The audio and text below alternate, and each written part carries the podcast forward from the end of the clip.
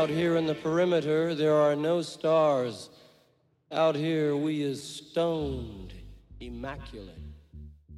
Hello and welcome. This is the C86 show. I'm David Easthorpe. As you know, we love a special guest. This week, it's going to be the turn of the British post-punk new wave band. It was The Passions, whose famous single, I'm in Love with a German Film Star, only came out 40 years ago. I know I'm on the cutting edge here, but very recently I spoke to one of the main members of the band. It is the one and only Barbara Gogan, to find out more about life, love, poetry and all that other groovy stuff. We love all that, don't we? Anyway, after several minutes of casual chat, we got down to that very exciting subject that was the early formative years. Take it away, Barbara. Well, you know, when I was a young teenager, I grew up in South Dublin, and we used to all go after school to hang out at this place called Murray's Record Center, and there was a basement that had the most incredible jukebox. Right. And, you know, like Wilson Pickett and et cetera, et cetera. And then there were a lot of people, and it was mainly the boys, you know, they'd all play guitars, and, you know, we'd all kind of hang out. And then I was thinking one day, God, I want to get a guitar too. And then my mother was very worried about me not coming home at night and stuff at the age of 14. And so she made me go to boarding school. And as a consolation prize, she bought me an acoustic guitar. And so that's really kind of where I started. But there was a lot of music around. You know, from Ireland, there's always a lot of music around. Yes. In Ireland, you know, it's just part of the thing. Everybody sings. If you go to a party, you know, you've got to have a piece. You've got to have a piece. You've got to have something that you can do. You know, sing, do a dance, whatever it is, say a poem. And that still is the case in Ireland and a lot of places, especially if you get outside of Dublin. Yes, absolutely. You know? God, and so, did you find your voice quite early on? Did you sort of have quite a confident manner singing? I guess I did. And then we went to this one school for a year. Me and one of my sisters and one of my brothers, where we spoke Irish all the time. It was a boarding school. I was 11. We went there for a year, and I remember we learned a lot of Irish songs, and my dad would always be getting me to sing the songs for his friends, you know, in Irish. So there was this thing that I did have this pretty voice, but I didn't like that. I always wanted to be a guitar player. I never really sought to be a singer. It kind of annoyed me, you know. But I know it sounds crazy, right? Now I do, you know, I let myself enjoy singing, you know, more. Yes. But, and was there any particular song or artist that you became kind of like interested in, or kind of like, that's interesting, you know, like?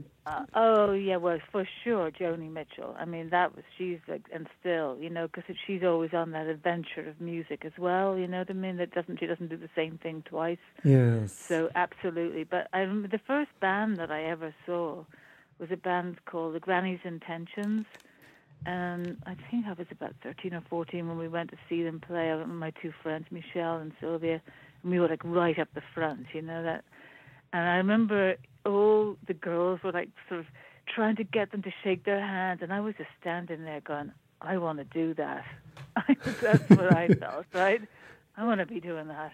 Yes. Anyway, so yeah, I did catch it very early on, that, you know.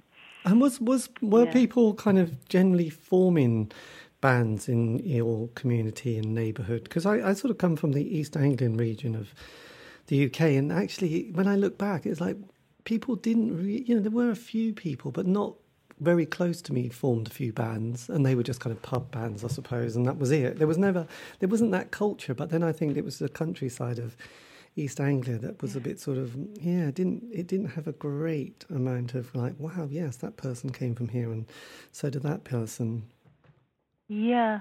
Yeah, I mean, again, like back to Irish culture, right? It's very, very different. And I remember being at a party at one of my brothers, and, you know, towards the end of the party, what would happen is like the guitars would come out and everybody starts singing, or you'd have to do your thing. And there were these two young English women there, and they were saying to me, we're so ashamed. We don't have a song. We don't have a song. It's almost like it got beaten out of everybody in England. You know what I mean? That natural thing to sing or to make music. Because, I mean, life... I'm reading this book at the moment about feudalism. Right. Life in Britain and Germany and France and all those feudalistic countries was a nightmare. It was a nightmare. I mean, the cruelty that was inflicted upon people by the nobles and lords and all the rest of it, right? You know, so a lot of that stuff, I mean, people got, you know, really brutalized. Yes, and I think the only time... You know, obviously... I was going to say the only time we did sort of music a little bit like that was at school. We'd have to practice the hymns for the following week, you know, and it was just like these kind of rather dreadful songs that we used to do. And all about God. Yeah, all about God. And then we'd get shouted at and then told you couldn't sing to stand at the back. And you felt, you know, and then you think, God, I was only about 8 or 5 at the time. Right. So it was quite terrifying because the headmaster was just like, he was quite relentless at his hymn practice, it was called, on a Friday for the following week. Looking back on it, it was like primary school. So yeah, it was all those things about God and serving in spirit, you know, and the Lord's Prayer and feeling quite like confused because you thought, the Holy Ghost, what's the Holy Ghost? It's like, don't talk about it. You know, it's like no one ever gave you the answers to what the Holy Ghost was, but it just sounded like a ghost that was holy, you know, and I mean, you know, when you're really watching everything. Yeah, you know, you're just still sitting, getting used to, you know, and also it was a bit confusing. You know, one minute you'd be talking about, you know, baby Jesus, and next minute you'd be talking about Easter. You know, when you're quite young, it all just seemed a bit rather, you know, so they nailed him to a cross, did they? Oh, my God, you know. So know. It was all very... You look at that from another perspective, right, and you think, wow, we're worshipping someone who got tortured to death, right? That's our ideal. And, you know, and also, and in this incredible book, it also talks about the role of the church played in suppressing all these peasant revolutions that were going on constantly, right? Because we always think, oh, peasants were so stupid and dumb, they didn't know what was going on. They were happy to be out there digging the fields, right? Oh, no, they were not. They did not want to be paying those taxes, and they did not want to be told who they could marry and who they couldn't marry, right? So there were constant uprisings all the 11th, 12th, 13th, 14th century all across Europe, right? And the church came in and battened everybody down along with the clergy, along with the nobles. You know, they joined forces because they were accumulating huge wealth, you know, all that, the Rome, you know, was the Martin Luther and Henry VIII and Protestantism and all the rest of it. They were, you know, they were started to ban marriage, for example. And marriage was originally legal within the Christian church, but then nope, because the wives and children were going off with the property, and so right. Yes, so absolutely. They were, yeah. Well, I do remember sort of the 18... You know, we did study the 1800s. You know, that industrial revolution and so much kind of stuff. You know. Yeah, so about the education laws, about sort of sanitation, about sort of like control of people, the birth of the city, and I suppose, you know, the first night shifts and this kind of like this great drive to sort of like start producing and economic growth that again sort of really benefited a few people and absolutely sort of tortured everybody else, you know, both in the cities and on the land as well. So, you know, that kind of class divide sort of coupled with, you know, the obviously the church and that was huge really. So I know, my God, no wonder we were oppressed. Yes, it's just... I know. I mean, by capital punishment in, you know, in Britain, there was, you know, you could be hanged for like minor offences, right? And we always hear about, you know, women being burned at the stake as witches and all the rest of it.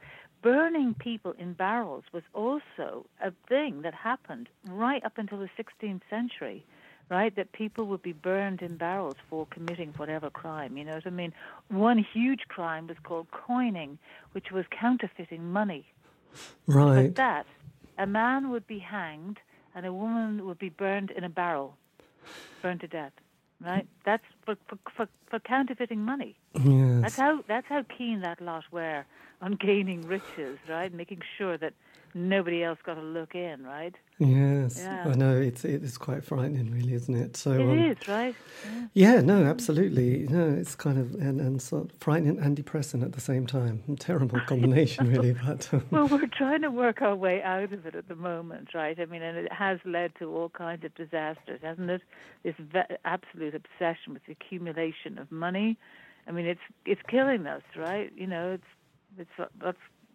Global warming, climate change is what it's all about, right, isn't it? Yes, absolutely. Endless, making these, tons and tons of plastic goods that last 6 months and then you got to buy a new one and, you know what I mean, no one can fix anything anymore and we're just chucking things away as if there was any such thing as a way, which there isn't, right? It's crazy. It's a crazy business. It is, right? Yeah, we're out of control. It is out of control. But we're trying. I mean, I think we're trying to get better. I mean, I do feel hopeful. I think, what happened at COP26, it's not perfect, but there was a lot of really, really good discussion there about, what we need to be doing as a species. Yes, absolutely. Well, I think from that, the discussion has changed, hasn't it? There is no kind of... Yep.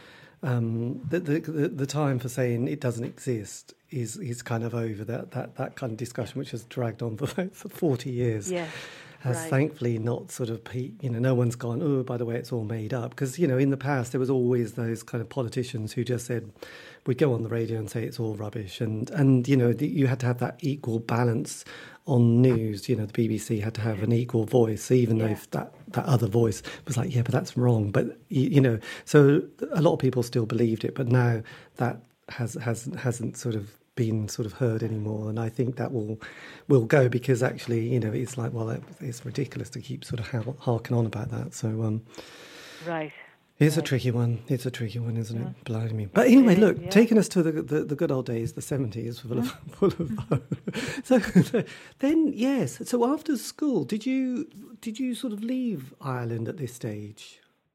I went to live in France for 2 years when I graduated from secondary school or high school or whatever. Yes. When I was 18, I went to art college for a couple of terms in Lyon, and then I didn't have any money, and so I wound up being invited to go and live in this commune of people who they'd bought this old village in after 68 in Paris, so they were all incredibly old, aged about 24, 25.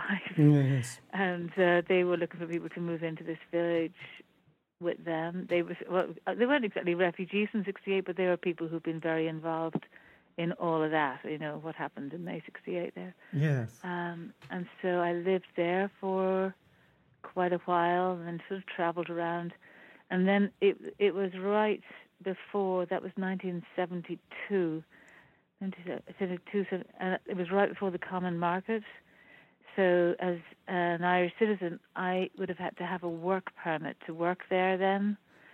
To have work visa still, and so I was, I was really struggling to make a living and to make ends meet, and not really wanting to be in the commune anymore. And I mean, not for any particular reason. I just was like constantly moving, and just. And so I went to live in London, basically. That's how I wound up in London. If it had been a year later and I could have worked in France, I probably would have been still there. Stayed there. But no, you're in London. But no. But that must have been kind of quite, I wouldn't say it was, I mean, that was kind of, at the time, quite a poor, I mean, Britain was kind of a bit, it wasn't great, was it? 77, 75 time, was it? Or 76 in London? Well, when you're 19 and 20, you don't need a lot, right? And, we all, basically, when I arrived there, I had a friend from Dublin. I stayed at his flat for a couple of weeks, and then people were moving into squats. And I went down the road, and there were people who just, broken into this house, 4 St. Luke's Road. It's a very posh house these days. Anyway, what was happening was basically... a little bit similar to now, where there was a big recession happening in England at the time, and anybody with money was putting their money into assets, like houses and buildings. And so London was filled with empty houses because that's what anybody with any money had done. They just bought up houses, but they didn't want to rent them out because then you had tenants' rights. And there were a lot of protections for tenants in those days. I don't know what it's like now, but those days there were. So there were just like thousands of empty properties all over the city. Every single person I knew at the time pretty much was living in a squat. So we didn't need very much money to live, right? I think I worked like 2 days a week typing for this lawyer down in Westbourne Grove, and that was enough money to live, you know? Yes, I know. And also it's just a mattress on the floor, let's face it, with a, you know, and things. Yeah. We used to go skip hunting. Well, not hunting for skips, but just looking in skips and sort of getting whatever you needed. And, yes, yeah. You know, it was yeah, you just made do, didn't you, really, with...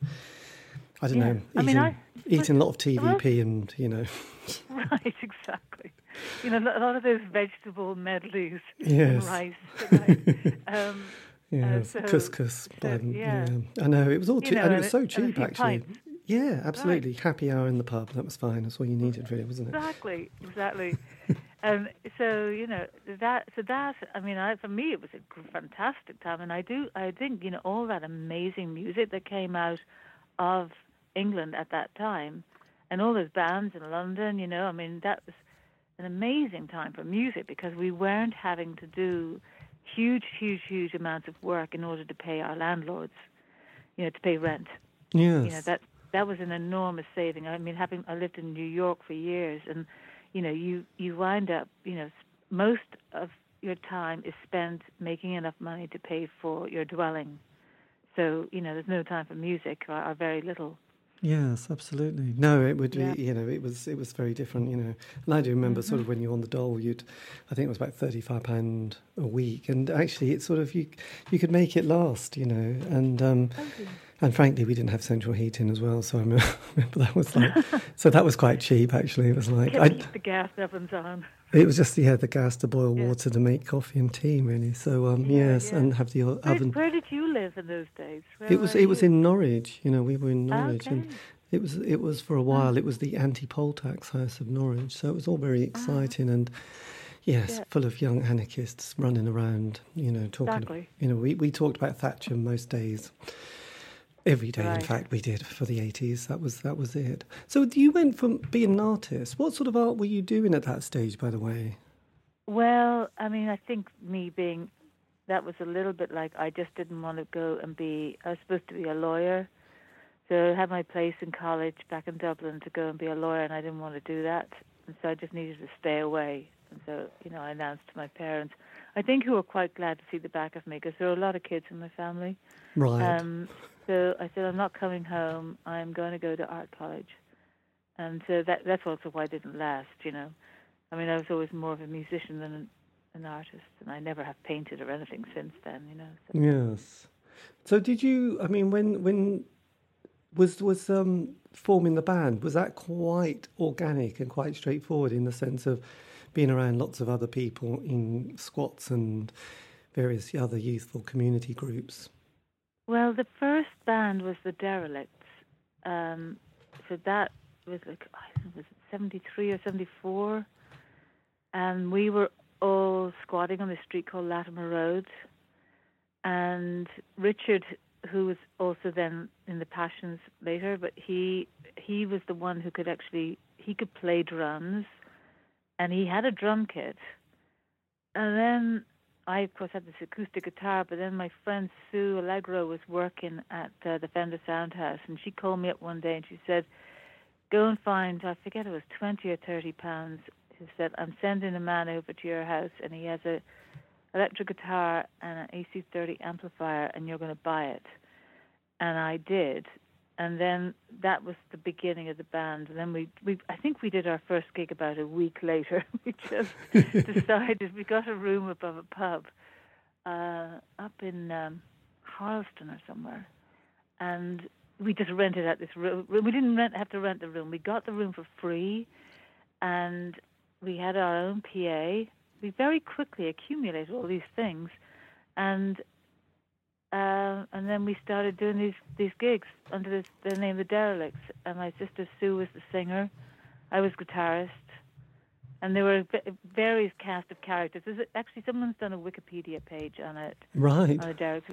We never recorded anything, but we did a lot of gigs. We actually wound up making our living playing gigs. We got quite popular in that. We couldn't get any gigs in like regular venues because...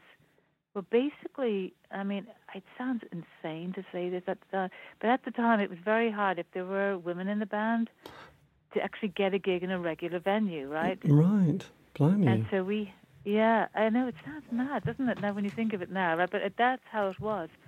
And so we never, you know, we just didn't get gigs in regular venues. That began to change as the 70s wore on, obviously, right? Mm. You know, into 76, 77, that all changed. But that then... We would get our own places, and we'd had all our own gear. And then we would charge like £3 at the door, and then people would get their drinks in the pub, you know, downstairs. So we had that one place in Harleston. What was it called? I can't remember what it was called. Anyway, and then we had another one over in Islington, and we would like do 1 week there in Islington.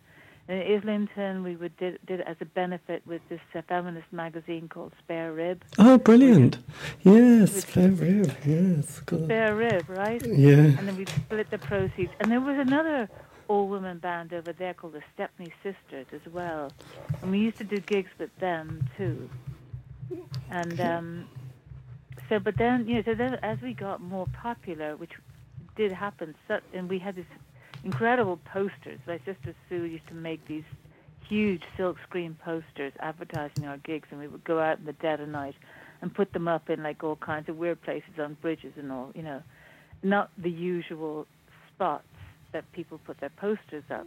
And then one day this guy showed up at one of our gigs and offered us a residency at the Red Lion, it was called, I think, and then we got another residency at Nashville. So suddenly we were in the mainstream, you know what I mean? We were getting these gigs. And then we just broke up, and Sue and John went off and formed Prague Vec. And I did nothing for about a year. I remember I auditioned for Rat Scabies with this band, but I was too shy and I couldn't play properly. Yes. So I didn't get that gig. And then Claire, our neighbour on Latimer Road, she was putting this band together that ultimately became The Passions. So yes. That's kind of... That was the birth of the band, actually. And it was kind of, yeah. I mean, it was a kind of a beautiful sound. You know, it's kind of, I didn't, you know, I've been sort of playing quite a lot of, I suppose, actually, I was really loving your John Peel sessions you played and done those. And it's a great kind of vibe to it. You know, it's, I suppose I was also done quite a lot of interviews with that new wave, New York kind of scene and people like the Bush Textures. And they, I suppose they were just kind of quite interesting, you know, musical. It wasn't like just your normal blokey pub rock. It, you know, there was some quite, you know, it just had a lot of kind of different influences and styles. And I guess The Passions had something quite similar to going on, you know, with, it wasn't just your regular sort of, I don't know, three chord rock band, really, was it? So when the band first came together, did you feel like you were on a bit of a, did the stars line up? Did it feel like you were sort of like, oh, this is actually quite interesting? Well, yes and no. I mean, there was always sort of sadness attached in The Passions. The original singer was Mitch Barker, and he was this incredible performer, really charismatic, and totally bonkers, massive drinker, etc., etc., etc.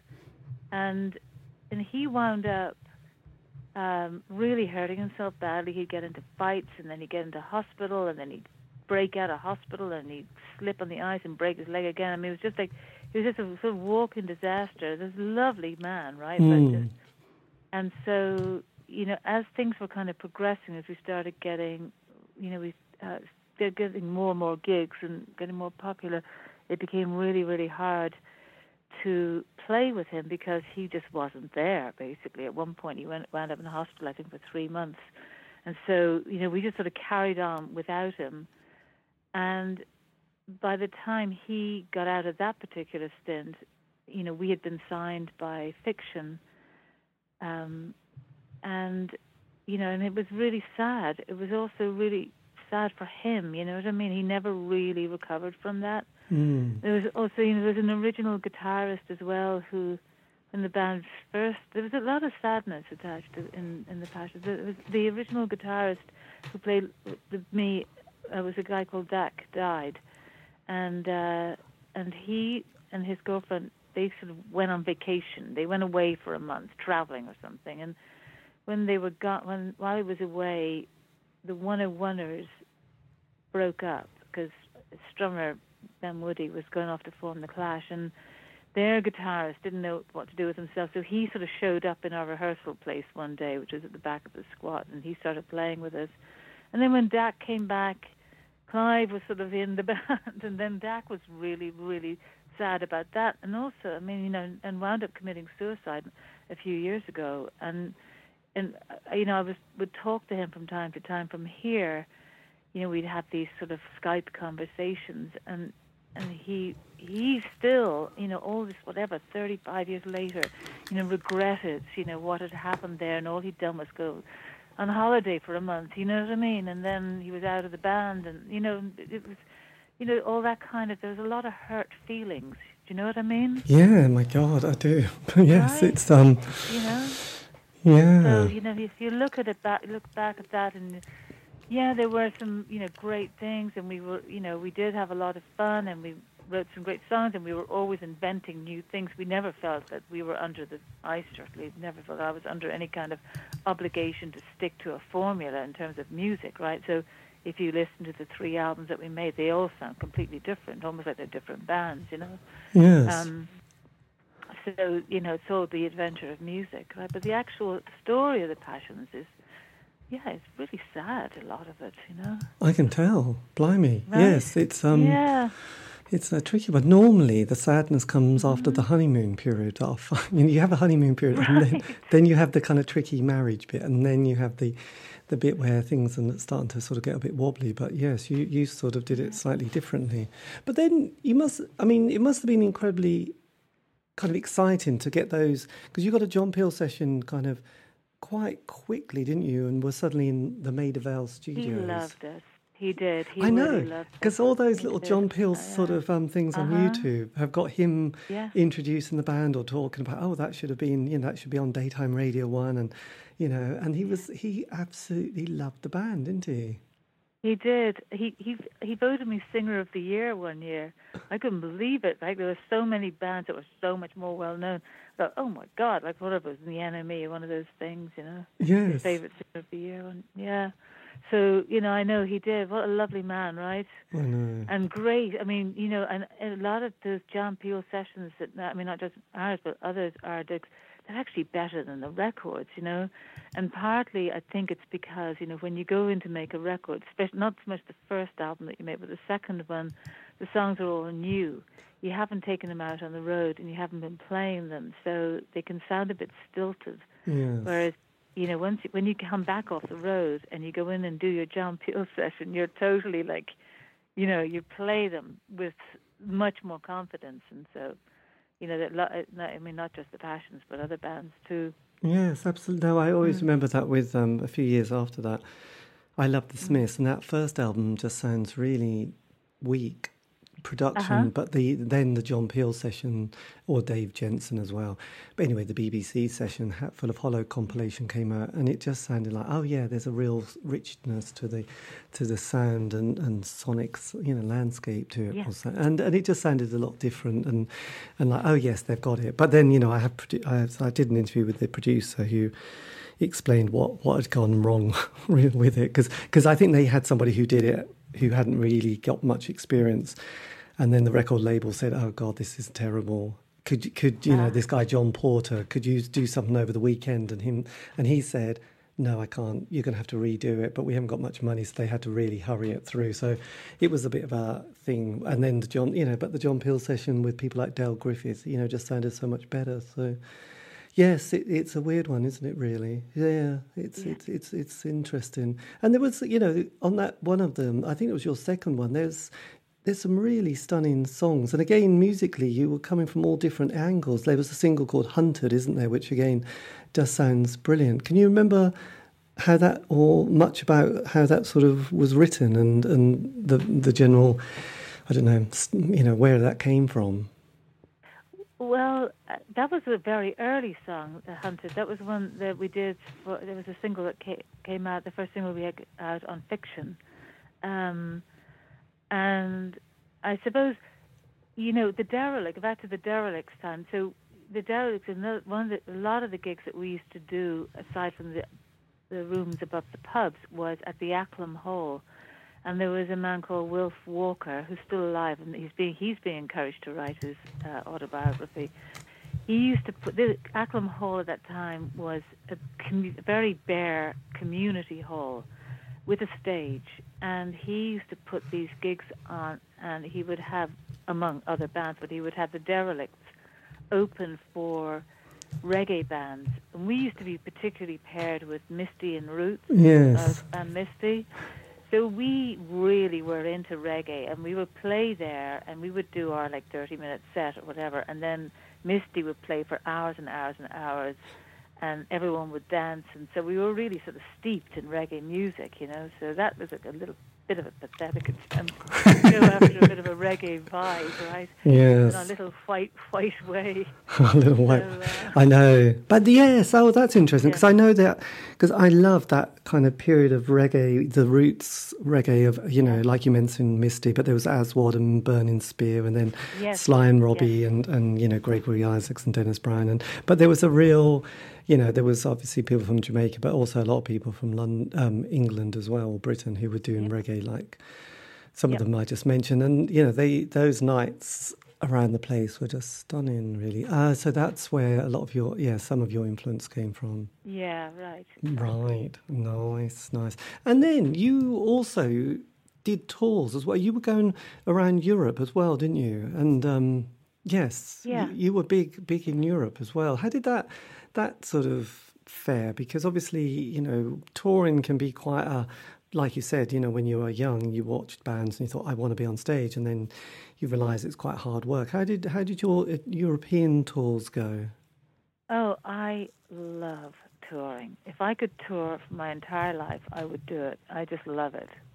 I mean, just getting in the bus, you know, you know exactly what you're doing. You get to the venue, you do your sound check, go get your dinner, go whatever, you know what I mean, go and then play a gig. I mean, it's a lovely life for me. I'm very nomadic anyway, you know. Yes. So, I loved all that. In fact, that's the one thing I've really missed, you know, is not being able to tour. Yeah, I always remember Mick Fleetwood from Fleetwood Mac saying that he kind of apologised as he was speaking to the camera to his family and his wife, saying, look, but he said, I just love going to the hotel. I love the linen. I love the soaps. I love the kind of afternoon and then the sound check and then a bit of rest and then going and doing your thing. And yes, he just said that was, and you could tell with some people, they really, that was their life, was just playing that gig. You know, even though the daytime could be a bit odd, it was the evening and the night that he loved more than anything, actually. It was just good. Yeah. Yes, and Italy. Were you big in Italy? We were. I don't remember the Passions being so big in Italy. I've since then, though, I did quite a lot. I'm probably next summer I'm going back to Italy with Marco. We have shows in northern Italy. Right. So it's more. It was more in the 90s when I started doing all the work with the French guy, with Hector Zazou. Right. We played a lot of shows in Italy. I mean, a lot. I mean, we probably played 5 or 6 or something like that. I don't know. But I felt like we were always going to Italy for a show, you know. And, you know, they do like experiment. I mean, it's a big country for electronic music, Italy. It's more, in fact, they make all this incredible sound equipment there too. So that to me, you know, we were more like France, Spain, Portugal, Germany, Holland. Holland loves the Passions, right? I did an interview with the guy, one of the people from Shelly Ann Orphan, and there was just 2 of them, and he had a band as well. But the There was just kind of basically two people driving that outfit, and he was just saying that, you know, Italy just loved them, and they still do, you know. And you know, there's a person who's got a record label who said, look, you know, we'd still love to, if you've got any solo project you want to do, then, you know, we'll fund it. And he's like, oh, okay, thank you very much, I'll do that, I'll do a solo project for you.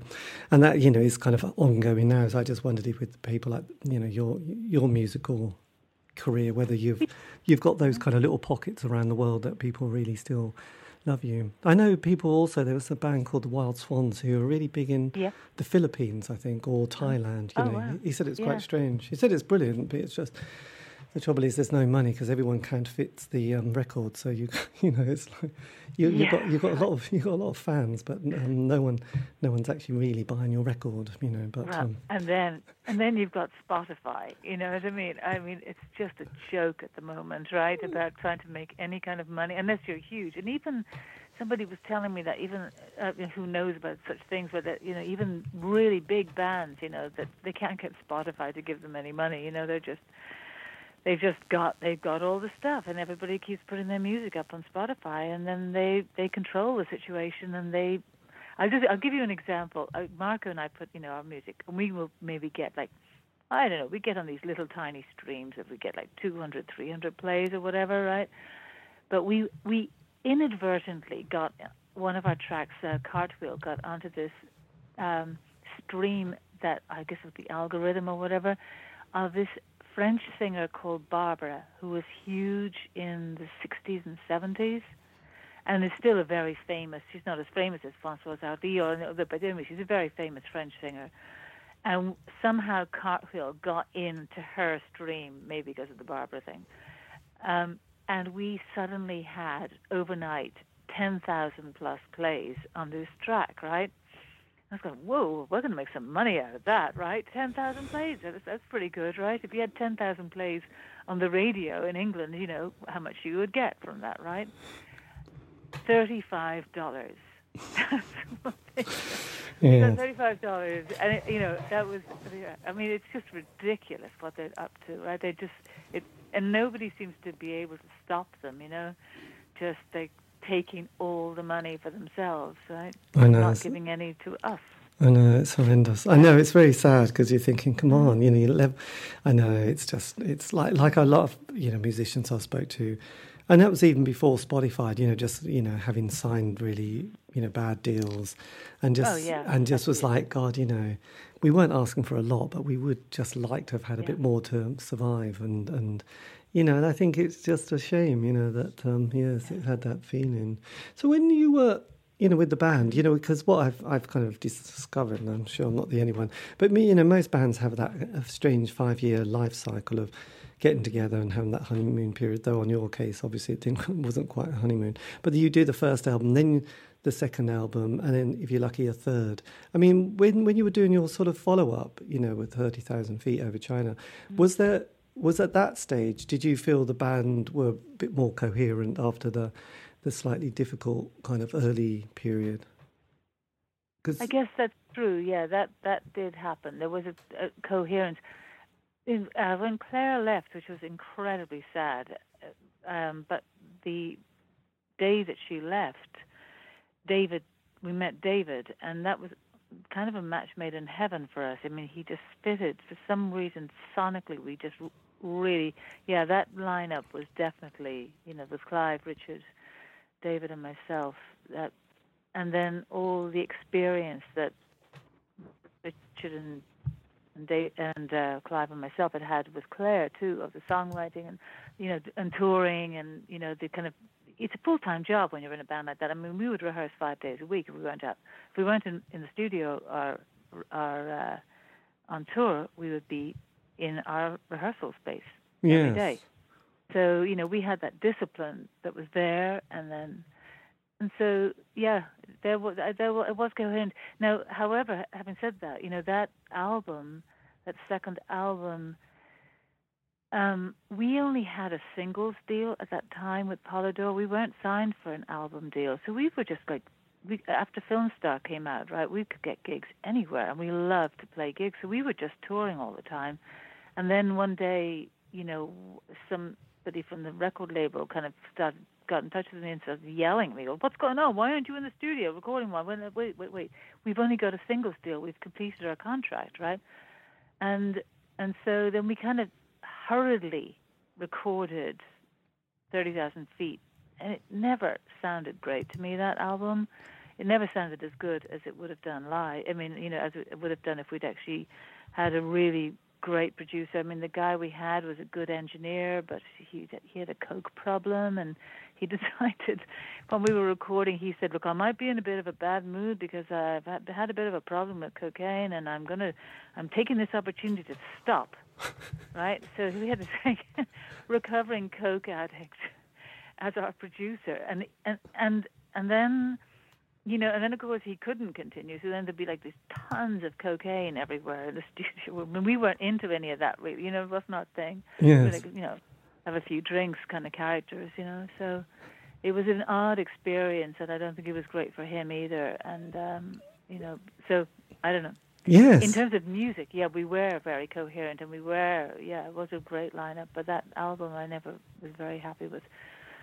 And well, unfortunately, I was going to say because was that Nigel Gray who'd worked with the Police? My God. Yes, exactly. Yeah. And he, but you know, he'd worked with the Police as an engineer. You know what I mean? It wasn't, and so then it was, oh yeah, he worked with the Police, which made kind of sense because there was something a little bit connected with the sound of the Police. It was that chorusy, pretty sound, right? And it did make sense to work with him, you know, on paper, but. Because you had Peter, it was Peter Wilson who produced the single, wasn't it? Well, the singles. We didn't, you know, when we got dumped by Fiction after when Claire left, and we didn't have a label, and then Polydor, who was kind of the umbrella company for Fiction, yeah. They very quickly signed us to a pretty much no money singles deal. I think they might have given us $5,000 or something like that, but we didn't have a recording budget, so we just used the demo studio in Polydor itself, and Pete was the in-house engineer for the demo studio. Right. But we just like really kind of hit it off. I mean, it was a very easy relationship. So we recorded The Swimmer and Don't Talk to Me I'm Shy and whatever the four songs, the Filmstar and whatever the other B-side was. What happened was that, of course, Filmstar, I mean, yes, you probably know Filmstar only ever went to 21 in the charts. And the reason for that was that you couldn't buy it because Polydor had no idea. There's this band that they weren't paying any attention to, that they just sort of basically signed just to make sure we didn't disappear. Because they were pissed off with the Fiction guy, with Parry, right, for letting us go without letting them know that he was doing that and all the rest of it. So, but they didn't put anything behind it. There was no promotion. There was no. You couldn't in those days. In order to get the records in the store, they had to be in the van. Right. So there was only so much room in the van, and The Passions was not highly regarded. So we didn't have a place in the van. So you know the stores couldn't get hold of the single. However, just to finish the Pete Wilson stories, that we would have happily continued to work with him because it was a very good relationship. And but because of Filmstar, he became really sought after, and he was incredibly busy. And so when Polydor were going, you've got to get back in the studio and record an album, you know, he wasn't available. Right. He was doing The Jam or somebody, you know what I mean? He was sort of doing somebody like with a much bigger budget and, you know, a lot more, you know, they had money for videos. I mean, you know, Polydor we had no promotion budget. We had no tour support. We had no videos. We just had, you know. Yes, it's kind of weird, isn't it? Because it was, you know, obviously the single that just, I suppose it's like, you know, it's just the one that seems to have just kind of hit the charts in a way that you just think, wow, that's, it's kind of, I find it kind of fascinating what makes a record so memorable, because you can't, when they try and have these programs, don't they, where they get, we're going to try and write the classic songs, so we'll get the best writers and the best engineers and a great singer, and they spend, one of those documentary films, and then at the end of it, they play the song, and you think, God, this is so boring. It's kind of all there, but it doesn't have that something, and you can't just conjure it up like a bag of Frosties. Yeah. It's kind of a weird one, isn't it? Yeah. I mean, I think it is, it's that thing about, a painter, spends, years and years and years and years perfecting their art, and then just does one stroke across a canvas and it's just stunning and beautiful. But if they hadn't done all those years of painstakingly studying their craft, right? Yes. That one stroke across the canvas, or you get this Rothko, what I mean? Those sheets of color, right? And what is it? It's because those people know how to draw. So they, with music it was like that with Filmstar. I mean, we've been writing songs for years, and playing and recording and doing them all, and then suddenly it's the one stroke across the canvas. It was. When you wrote it, did you feel like that was an, did it feel quite special at that moment? The moment you'd sort of. It did. Yeah. Yeah. Yeah. It's interesting. We knew, and I remember leaving the demo studio, which was upstairs in the Polydor office, and walking down after we'd recorded it and saying to Pete, "We've got a hit," and he laughed because it was such an incongruous thought that we're in this little nothing demo studio in Polydor, and he said, "Oh, don't get your hopes up," right? We just knew. I think it's that line as well, the Clive line, da da da da. There's something so beautiful in that riff, in that guitar riff. Yes. I know. It makes you just love it, right? I know. It is kind of boggling. And I know you mentioned Spotify, but it has been listened to 6 million times. That's amazing, isn't it? 6 million and 240,000 plays. So, yes. I hope somebody's getting the money, because we certainly are not. I know, it's horrible, isn't it? I know, it's horrible. Yeah, it's a horrible thought, isn't it? I mean, when you came to do... Because obviously Michael Miranda, did that... When you look at your three albums, is that the one that you feel the band, that represents the band more than the other two? It definitely represents the band with Claire, for sure, because those songs... That was the way that we worked then. Claire and I would, get together in her freezing flat. We both remember this, right? It was so cold in her flat. And I don't know why she never had a fire going.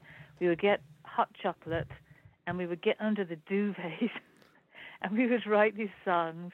And then we would come to the rehearsal with Clive and Richard the following day with these sort of bare bones of these songs. Yes. And so the songwriting process changed completely. When Claire left, I didn't have that anymore, which is why it was so sad. But then it became more like writing with the band. We would just make things up and jam around in the studio together. Me, Clive, David, and Richard. And then it became more like. That's how the songs got written. Yeah, I mean, when you brought in Kevin Armstrong.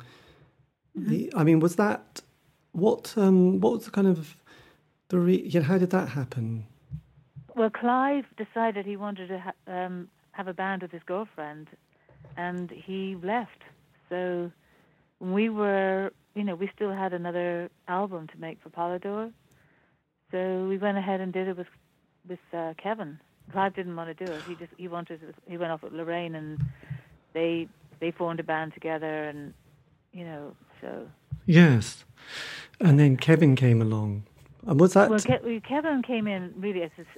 Kevin was already a pretty high-level session player at that time. Yes. I mean, was he already playing with Bowie? He was playing with Iggy Pop, who he still plays with. That's right, yes.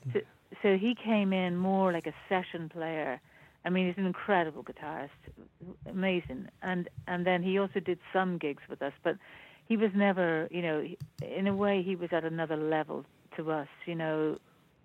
I mean, he's a high-level session player, right? Yes. So yeah, he we didn't really have the money to take him on the road with us, you know. No. I mean, listen, fair play to him, you know what I mean? It was not, you know, it was great playing with him, and in fact, years later, you know, when he was playing with Bowie on Tin Machine, they were rehearsing in New York, and I was living there at the time, and he got me in the studio with Steve Jordan on drums, and we did this whole demo together. I mean, he was very supportive of me musically, and in fact, he helped me record a sound that even later in the late 90s called Life is an Adventure, which wound up on that Made on Earth album I did with Hector Zazou. Yeah. That, you know, that was something, I was finding it so hard to record that song. It's like, it almost like kind of, it's a song that doesn't, I don't want to say that, doesn't seem to have a ground. It like floats. And it was very difficult to record that with Zazou, who is very sort of by the book. You know, things have got a structure and they need to be like this, even though he's very imaginative as well. But with Kevin, I was able to record it. I had to go to London. I knew that he would get it, you know, he would get what I was trying to do, and he did.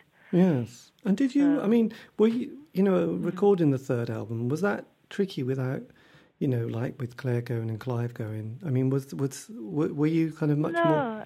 No. I just wondered who was doing the kind of the main, you know, music and lyrics at that stage? I mean, I'd always done most of the lyrics anyway, you know, so... Yes. And, you know, I mean, I love playing music, so I was, you know, pretty, I suppose, a force within the band, right? Yeah. So it was just a question of, you know, finding... I mean, we didn't want Clive to leave. He just really wanted to have this band with his girlfriend, and he wanted to do that, so, you know, it's his life, so... But, you know, we just... You know, we also, you know, we were pretty... professional at this point as well, you know what I mean? This is our third, we've been on the road for years, and, you know... Yeah, absolutely. We knew how to do things. I know. So then, I mean, as the 80s, because for me, I was, you know, I became that kind of real indie kid in the 80s, you know, and obviously, for me, you know, the Smiths were huge, and, you know, from 83 to 87, you know, it was like a bit of a glorious time, and I got really obsessed with John Peel, and, you know, just anything that he played, I sort of loved, from the Bundu Boys to... early rap to, you know, Martin Sebastian and you know, all that Bulgarian folk. So, you know, John Peel was just like everything. Yeah. But you know, 83 was the year that, you know, the band finishes. Was that kind of, did you feel like it was inevitable at that stage? I mean, did you see it coming? We had two choices at that point. One, to really take a step back and we had been going too fast.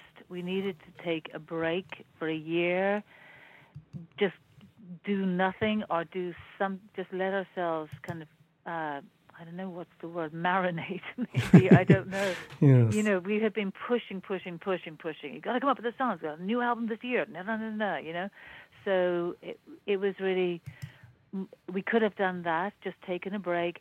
But I think Richard, and he does, I think he regrets that a bit now, but he was like, come on, look, we're done. Let's just stop this now. We'd been fired from Polydor. We'd lost the record deal. We'd had this single Sanctuary that they had taken behind our backs, the producer, Mick Fleetwood, had taken and butchered. If you ever hear that, I mean, you can literally hear the jump where they decided it was too long for a single, you know? Right. And they were doing terrible things with us, you know. But they weren't. They never really knew what to do with us. That was the other thing, you know. If we had like continued to churn out German Filmstar Part 2 and Part 3, they would have been fine with that, right?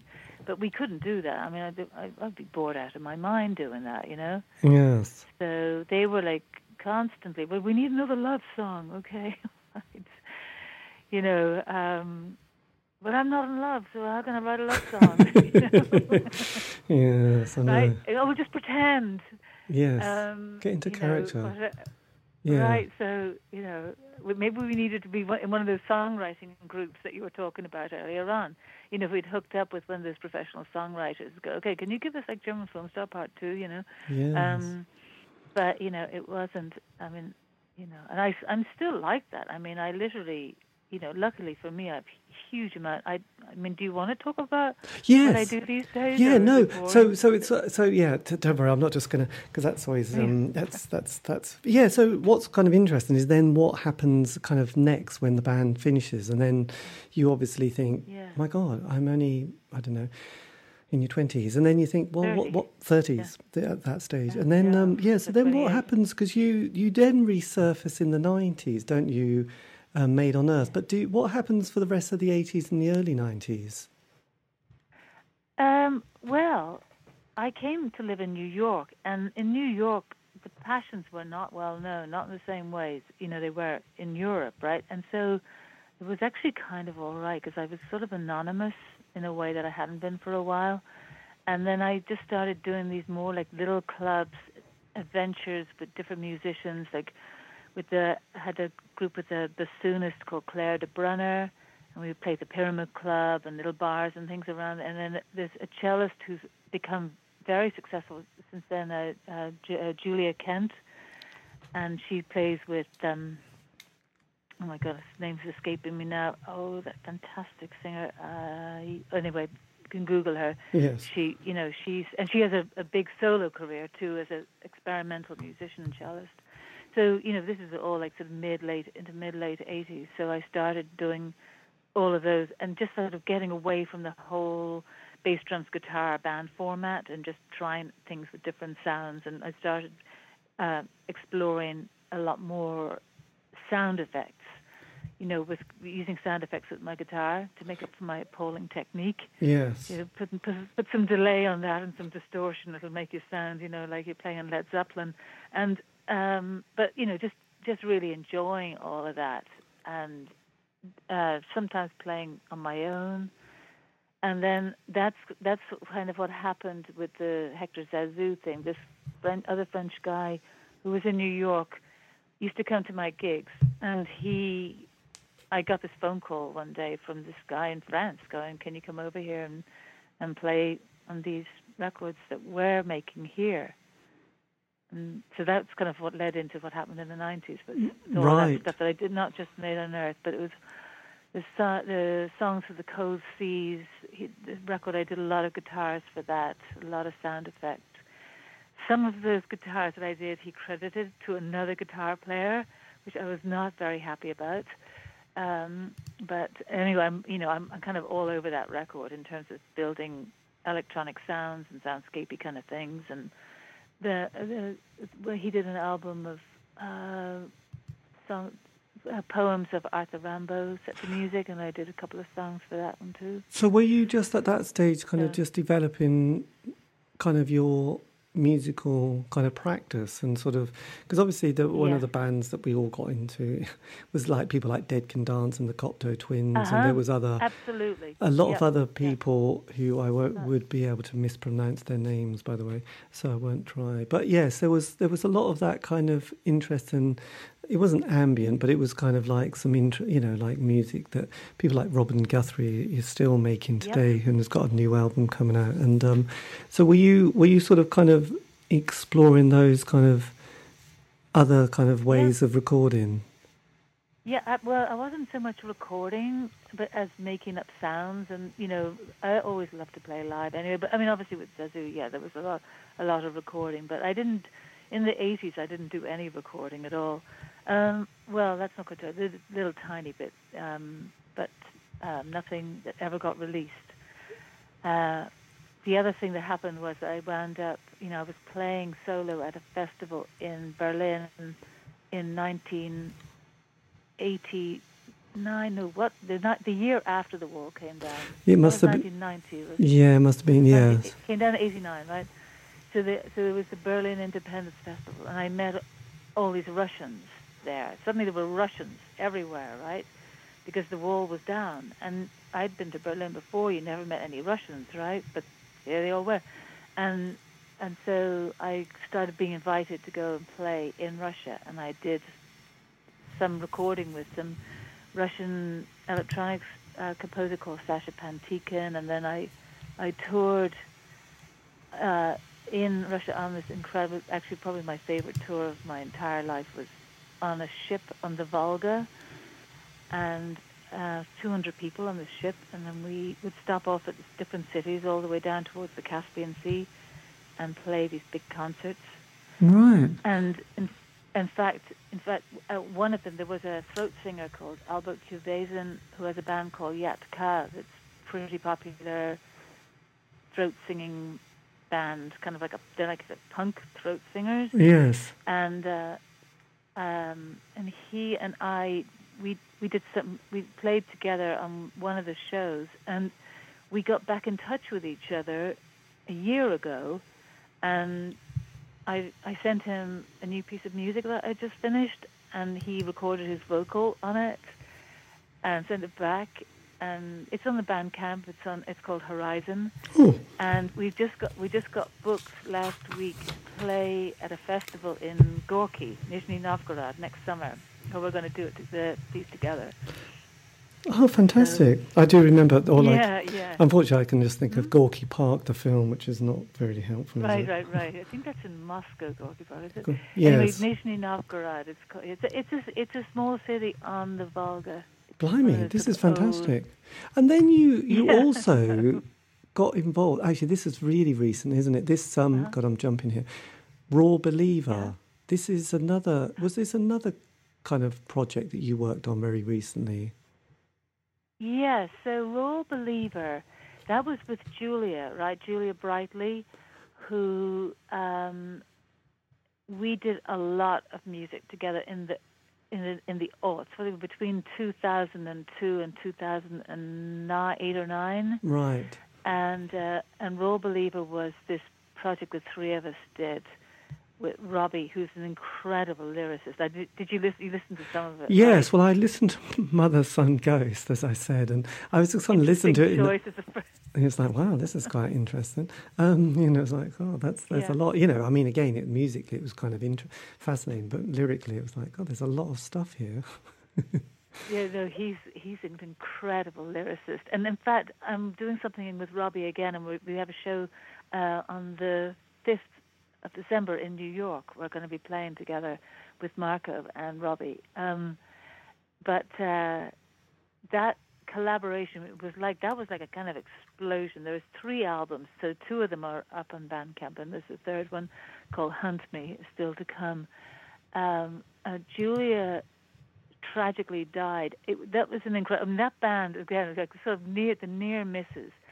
One of the Yeah, the drummer, came to see us play, and Julia had been doing front of house sound for the Yeah. Yes. And so Brian wanted us to go on the road with the Yeah, but Robbie and his wife had a baby right at that time, and there was no way that he could go out on the road. Their first and only child, right? So that went by. He wound up because he's a stay-at-home dad, and his wife is the career person. Yeah. So that kind of exploded or imploded. But it's so good. I mean, Raw Believer, I don't know. There's a song called This Country that is, it's going to be on the third album. Anyway, there's all kinds of stuff on there. Right. And Julia, was very, very brilliant with sound, and a brilliant musician, brilliant drummer, bass player, guitarist, whatever. She could play anything. And also could mix sound and did all the production on those records. Yes. Did you say she died? She did. She died in 2014. Oh, Christ! Oh. Yeah. It was really sad. She was preparing for a tour with a duo called The Knife. Right. And they're from Sweden, I think, and she just started feeling incredibly unwell and went back to London, and wound up, she died like 12 days later. She had cancer throughout her body, and Yeah. Oh, crikey. Yeah, now I've heard that. Yes, I know. It's horrendous. So your work that you do with Marco, because I've only come across that on YouTube. And so have you got that? Is that at all available? Or is this kind of also just a project that is currently sort of still being developed? So, well, that's all. It's all on Bandcamp, so you can find it. I mean, anybody wants to listen to it, you can. It's sort of unlimited streaming. You can buy it if you want, but yes. It's streaming on Bandcamp. But that was a project we met at a New Year's Eve party at the very, very end of 2019, so right before COVID, right? And and we just. It was a party up here at a friend's place up here. Marco and his husband live in New York, in the city. But so we just kind of started talking about music, and I said, "Oh, just send me some of your files. I'll add some guitars. I'll, whatever." And so he started sending me. That's what happened. He just started sending me stuff on, WAV files, and then I would add, and then. Then, because of COVID, he was home all the time. He has a job, so he wasn't working, and so he had a lot more time, and the project grew way more, deeply. Then we wound up doing like these little kind of outdoor concerts in gardens up around here, porch concerts and things, so people could be outside, and one of them. Our friends brought all their friends, and they sat on our porch. They sat on the porch of my house, and we played inside, opened all the windows. And then somebody who was there at that time, she books a lot of gigs, so now we're getting booked to play at these punk gigs. Nice. Obviously, if you listen to it, it's not punk music, but somehow, weirdly, it kind of fits in amongst three other punk bands, and you get this kind of more atmospheric stuff. I feel like it maybe gives everybody a rest, before they have the next onslaught. But anyway, yeah, because a lot of fun. Because on the album, which is much older, which is the one actually, it's crikey now, it's 20 years. Wheels, you did an album called Wheels, didn't you? Which is 7 tracks. Yeah. That features an incredible lineup of musicians and percussion and Tibetan monks as well, doesn't it? So did you, with your musical direction at this stage, were you going through quite a kind of a spiritual path, or was it, a detour, or was it just some? Well, to be honest, I wanted to make a record that actually was just expressing sounds the way I feel. God, so boring listening to musicians talk about themselves. I don't know, it's kind of interesting. Okay.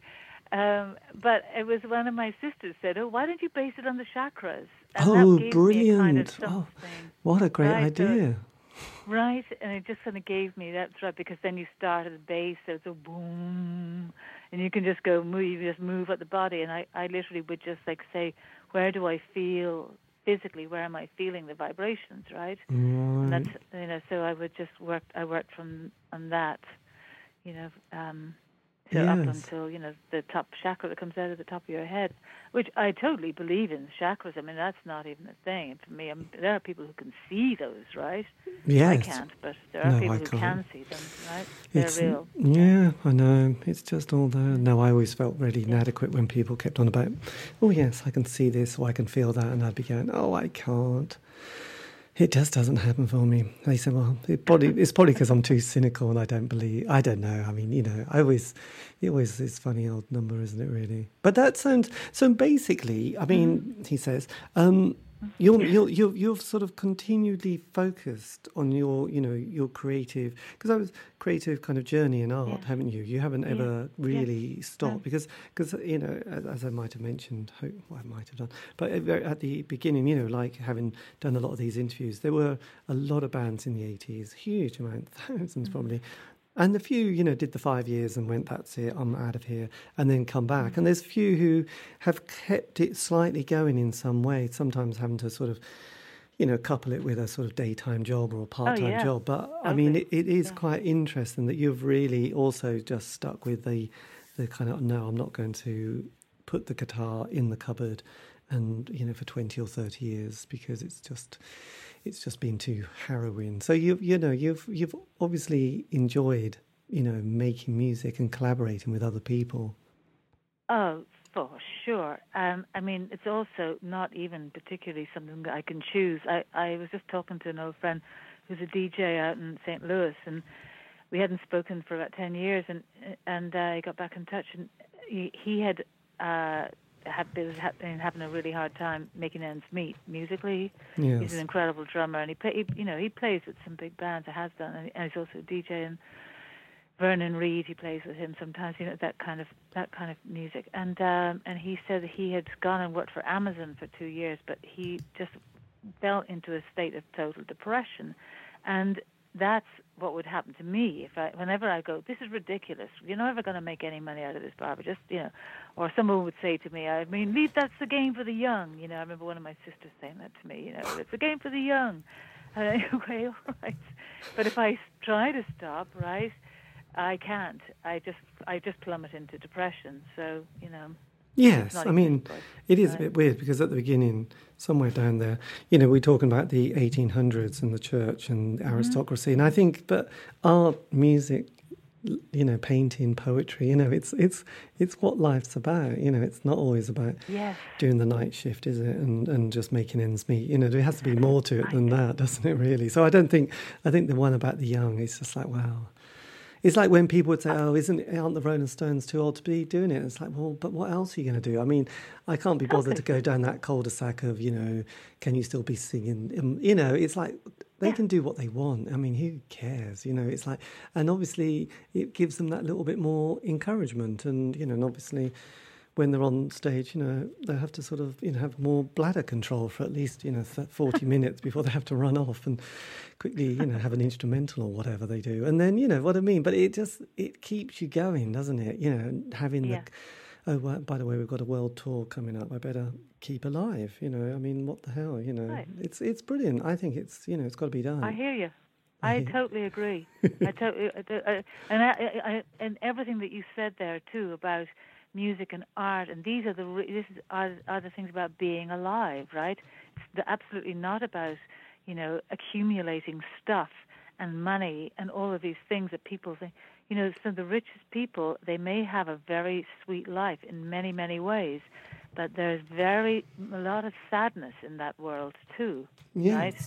I know. They are not happy a lot of the time. Definitely not. No one gets to their old age and think, oh, I wished I'd gone to more meetings. I really wished I'd done more meetings in my life. Or, I made another million. Yeah, I wish I did a really, it was a great guy, and he's very funny. He was a guitarist in Twisted Sister, and I didn't like the band at all, but JJ French, and he's just got a fantastic, he's got a very good story in rap and about all the, the ups and downs of being in a band and stuff like that. And he said, if a multimillionaire was on their deathbed, and they said, do you want to swap with a 25-year-old kid living on the street? You wouldn't even blink, would you? You go, yep, I'll be that 25-year-old kid with no money on the street. I don't want to be this old dude who's kind of got billions, but I've only got another couple of years to live. You would swap it in a second, wouldn't you? You just think, I don't care. Right. Yeah. Right. So exactly. It doesn't. It doesn't really. There's some things you've got to. You don't want to worry about too much. It's like, being 18 is great when you're sort of scrabbling together to pay the electricity bill. But, so you want to get beyond that, but you don't really want to spend too much time in meetings and networking with people you don't really like just to possibly get a job promotion, really. So, you want to write that song, don't you? That's the next thing. And that's it, But it's brilliant. I have to say, I know, you probably think, oh, no, don't just talk about the passions, which is fair enough. I don't blame you. But it is still great to hear not just the single, but your body of work is just fantastic, And I think it's always great to hear what people did and then continue to do, because it is a fascinating story, and and it is life, isn't it? Because it's all coupled, like you said, with things that are going on that you process and deal with, and you hopefully grow and develop a certain wisdom in life. So, And while we're, you know, we still can go and enjoy the moon, and it doesn't cost a penny. So there you go. Right. I know it still hasn't shown up here yet, but it'll be here any second. It will be here soon, and then you think, my God, it's good. There is actually, yeah, there's this guy here. Funnily enough, he's in the next state over, but he has this thing called Rubellin Remasters, and he put out a Passions CD because none of the Passions records ever came out on CD, and he did this compilation. It's under the banner of Sanctuary, the third album. Oh yeah, but. It's incredible. I mean, when we heard it, we couldn't believe what a beautiful work that he had done. And he got hold of all of these tracks that I didn't even know existed. I don't know if they were John Peel tracks or they were like demo tracks. And there are different versions of songs that are on all three of the albums are on it. And it is really, it's a really, really good record. Right. He put that out about a couple of years ago. Is that called, what's the company? Sanctuary. And Rubellin Remasters is the guy. He just does these sort of labors of love, I think they are, you know what I mean? He gets bands that he really likes who maybe didn't, he feels, get attention or didn't get their CDs out or whatever. And we were lucky enough to be one of those. And he did this version of Sanctuary that all, like, I know David, Richard, and myself just love it. I mean, I don't like to listen to my old stuff at all, but this one I heard it, oh my God. And he made it sound better than the original vinyl with his remastering, you know? Yes. Too. But then he also got all these other tracks, too. So there's like 6 or 7 other tracks on there that are, yeah, like I say, recordings. Right. There. Well, I have to look at... Try and find it because it's not on Wikipedia. Is it? It's like the Passion singles on Lulu Music, Passion plays on Polydor, and then obviously your last studio album was Sanctuary from Polydor, wasn't it? Right. I don't know who takes care of the Passions page, but I can update that. Actually, I should find a link for you. I'll do that. I'll find a link for you. Oh, I see. Yes, I see. There is a sort of bit. Sanctuary was reissued on CD with 9 bonus tracks. Oh, there you are. Yes. Yeah. Oh, I'll have to try and locate where that is and find it. Yeah, because it's interesting because there was another band from Manchester called Easter House, and they did one album and. And then I tried to do a second, but things weren't going terribly well. And then a fan had he was an engineer, got hold of it and just kind of remastered it and gave it back to the guitarist. And he was like, oh, my God, this sounds amazing. You know, the technology that this guy must have got. Yeah. He didn't have the master tapes. He somehow managed to, you know, have the software that kind of pulled it all apart. And it's kind of extraordinary, really, what people can do now. And, so that's kind of available. I mean, it's brilliant. I'll have to try and check that out, actually. But I have to say, I really loved listening to your John Peel sessions today. So that's been, you know, quite a joy, really. It's just nice just to hear where people have, you know, like, you know, those influences that you think, oh, that's fascinating. That's really interesting. And, I mean, if you could have whispered in your ear, your 16-year-old self or 18, you know, a little kind of word of wisdom or something like that, to say, oh yeah, either do this or I wouldn't do that if I was you, or no, you know what I mean. Is there anything that you would have just wanted to sort of mentioned, or just you know, just kind of, oh, by the way, where to start on that one? Yeah, right. No, I can't even begin there. But actually, I'm not sure that would have anything to do with music, you know, because I think, for me. Probably, you know, I would have negotiated us a better deal with Polydor when we signed. We didn't realize what was going on business-wise, you know. Yes. So, you know, we were very naive and we didn't have managers. So maybe something there I would have said, like, hey, come on, you know, you need to realize that you actually have a little more power in this situation. Yes. So, but maybe that, but I don't know, you know. Is it the case that do you own the music now, or does you? No, good Lord, no. I mean, in fact, we have never had a royalty for Filmstar, ever. I mean, they keep, you know, whenever anyone tries to track any of it down, they go, "Oh, you're still recouping your advances." I mean, we had tiny advances, so how, you know, that song has been on so many compilations. It's been used in a lot of different places, right? So. There's no way that they haven't recouped at this point, but it's just, I mean, just the getting through the kind of, now it's all united, right? No, it's universal, right? Yeah. So, you know, there's all that, just the bureaucracy of it. And then, you know, you get kind of close to somebody who actually may have some access to the fact that they should be sending us a royalty statement and they know the money is coming in, and then they disappear, you know, so... yes. No, I know. It's you know, there's some terrible stories. I remember doing an interview with Les from the Bay City Rollers, and it was just a bit like, had, you know, when he sort of just couldn't take it anymore, walked away, and it was like, oh, by the way, you've got no money. And it's like, I must have some money. It's like, no, sorry, you've got no money. And then, you know, the poor bloke, you know, struggled for the rest of his life, you know, dealing with, you know, the fallout of what he had to go through, and not even having any money to, you know, pay the rent and anything. So it's, yeah, it's just horrible. It's, yeah, they're not nice stories, are they? You know, it's not... They aren't. I mean, you know, all of us are in, you know, the surviving members of the Passions are in pretty good shape. We've had pretty good lives, you know, and we've done things like, you know, I know Claire's had a very successful life and, you know, making videos, and she's an incredibly intelligent woman. So, you know, we're all around and we're all healthy, and you know, it's not a tragedy in our case, you know, apart from the original singer and the original guitarist. So, yes. But so, you know, you know, we've had good lives, so I'm not, you know, we've nothing to complain about. And it's great that you've got projects coming up as well, which is just the main thing. I know.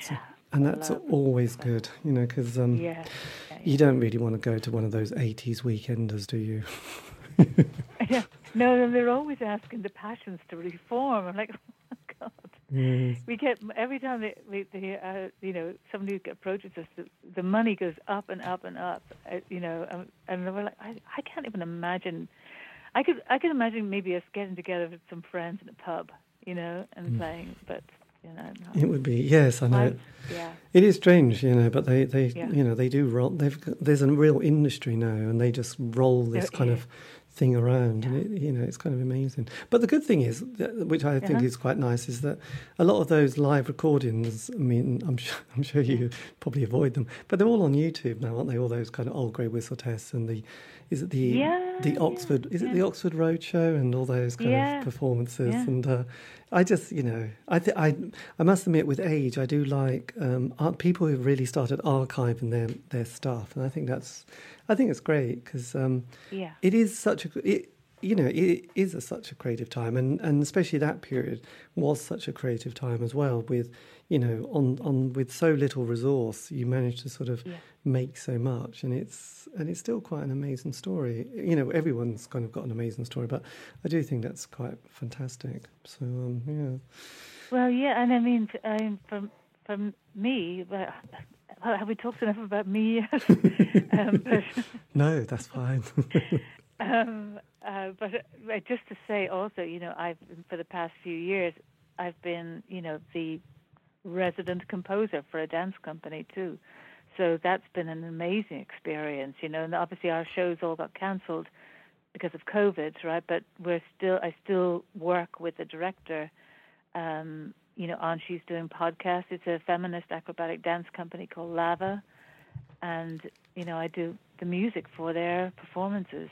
And, you know, they're a really, really popular dance company here. So that's been extraordinary. And we're starting to do workshops now for the kids over in this area, and eventually there will be Lava shows again, you know, when we can all get our vaccinations or whatever. Yes, no, that's good, because, I mean, is it a little bit like, is it Richard Alston or the Ram Bear Dance Company, isn't there, and Wayne McGregor, who I suppose are people I've seen in the UK who tour the art centres and the theatres around here.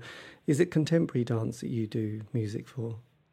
It's more acrobatic, so it's a lot like on trapezes and silks and, you know... Cirque du Soleil. Yeah, yes, yeah. Mm. I mean, she studied with Merce Cunningham, so she does come from, the director comes from, you know, a whole world of well, experimental dance, but she has channeled it through into acrobatics. So. Fantastic. Yeah, you can check them out on. Yeah, they've things on the internet. And in fact, she's making what she's done. She's been compiling Sarah East Johnson. She's been compiling the film. They've had a lot of footage over the years, so she's been making films recently with, you know, to put up onto the internet. Oh, that's fantastic. I'll have to check that out, actually. We're always very excited by dance companies. Yes. Okay. Is that lava as in Brooklyn? LAVA, yeah, as in volcanic lava. Yes, but is the website lavabrooklyn.org? Oh, yep, that'll be it. Yep. That's it. Oh, well, I'll check that out later. We always like to find new things, and yes, this is very exciting. Well, it's great you're around so many young people as well. Right. It always helps, doesn't it? I know. Yes. Oh, God, this is brilliant. And they like what I do, and I can sit in the background and do it. And so yeah, that's so much. And Sarah has been encouraging me to actually put all the music that I've been doing for them up online too, you know, to make a Bandcamp page for it.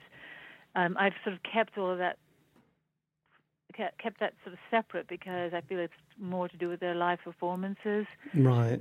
So I'm not going to, put it out there.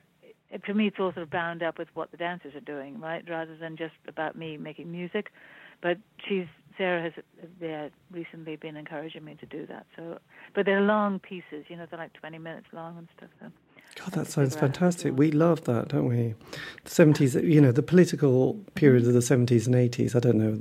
I mean, yeah, that's the years, and it's great to see a feminist acrobatic dance company. That's just, you know, that's what we need. You know, you mentioned Spare Rib, you know, and there's been a lot of stuff about Greenham Common recently as well. There's been a fantastic book.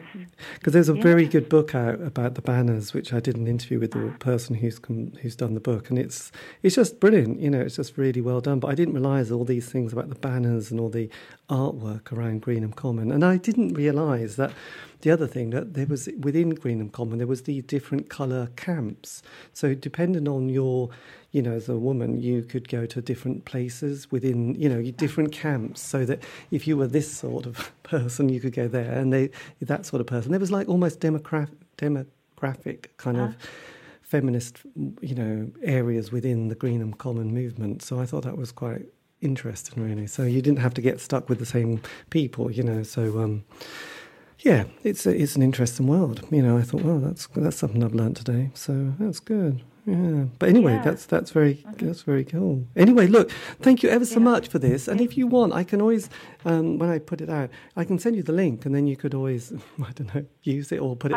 I'd love that. Yeah, that would be fascinating. But thank you ever so much for your time. And I really appreciate this, because obviously it's just brilliant. And I always get very excited when I hear what people's kind of latest projects are, actually. It's always interesting. And I'll follow Lava now, as well as Marco. There you go. It's good. Ah, right. It's good. Exactly. Well, good luck. Yeah, and then come to Italy and see us play in the summer. In June. We're playing there at the end of June, somewhere near Venice. That's a castle near Venice. Sounds perfect, doesn't it? That sounds good. Right. That does sound good. But look, take care and all the best. And have a great winter, and we'll all come up smiling in the spring. Okay, take care there. Thanks again for this. Bye-bye. Bye-bye. Bye. Bye. And that, dear listener, is just, yes, I love leaving that last bit in, because it's always very fumbly, and, you know, the ability not to say goodbye very quickly is one of my many strengths in life. Anyway, look, massive thank you to Barbara Gogan. Forgive me the time for that interview. That was her life in music, including The Passions and much, much more. Go and check them all out, and hopefully she'll be doing more stuff very soon. Anyway, this has been the C86 show. I'm David Eastall. I've probably said that many times before, but I like to repeat myself. If you want to contact me, you can on Facebook, Twitter, Instagram. Do C86 show, and also, you can listen to all these other interviews on Spotify, iTunes, Podbean. You get the gist. If you want to know about indie pop and a bit about David Bowie, check it out. And just enjoy. Anyway, look, have a great week. Stay safe.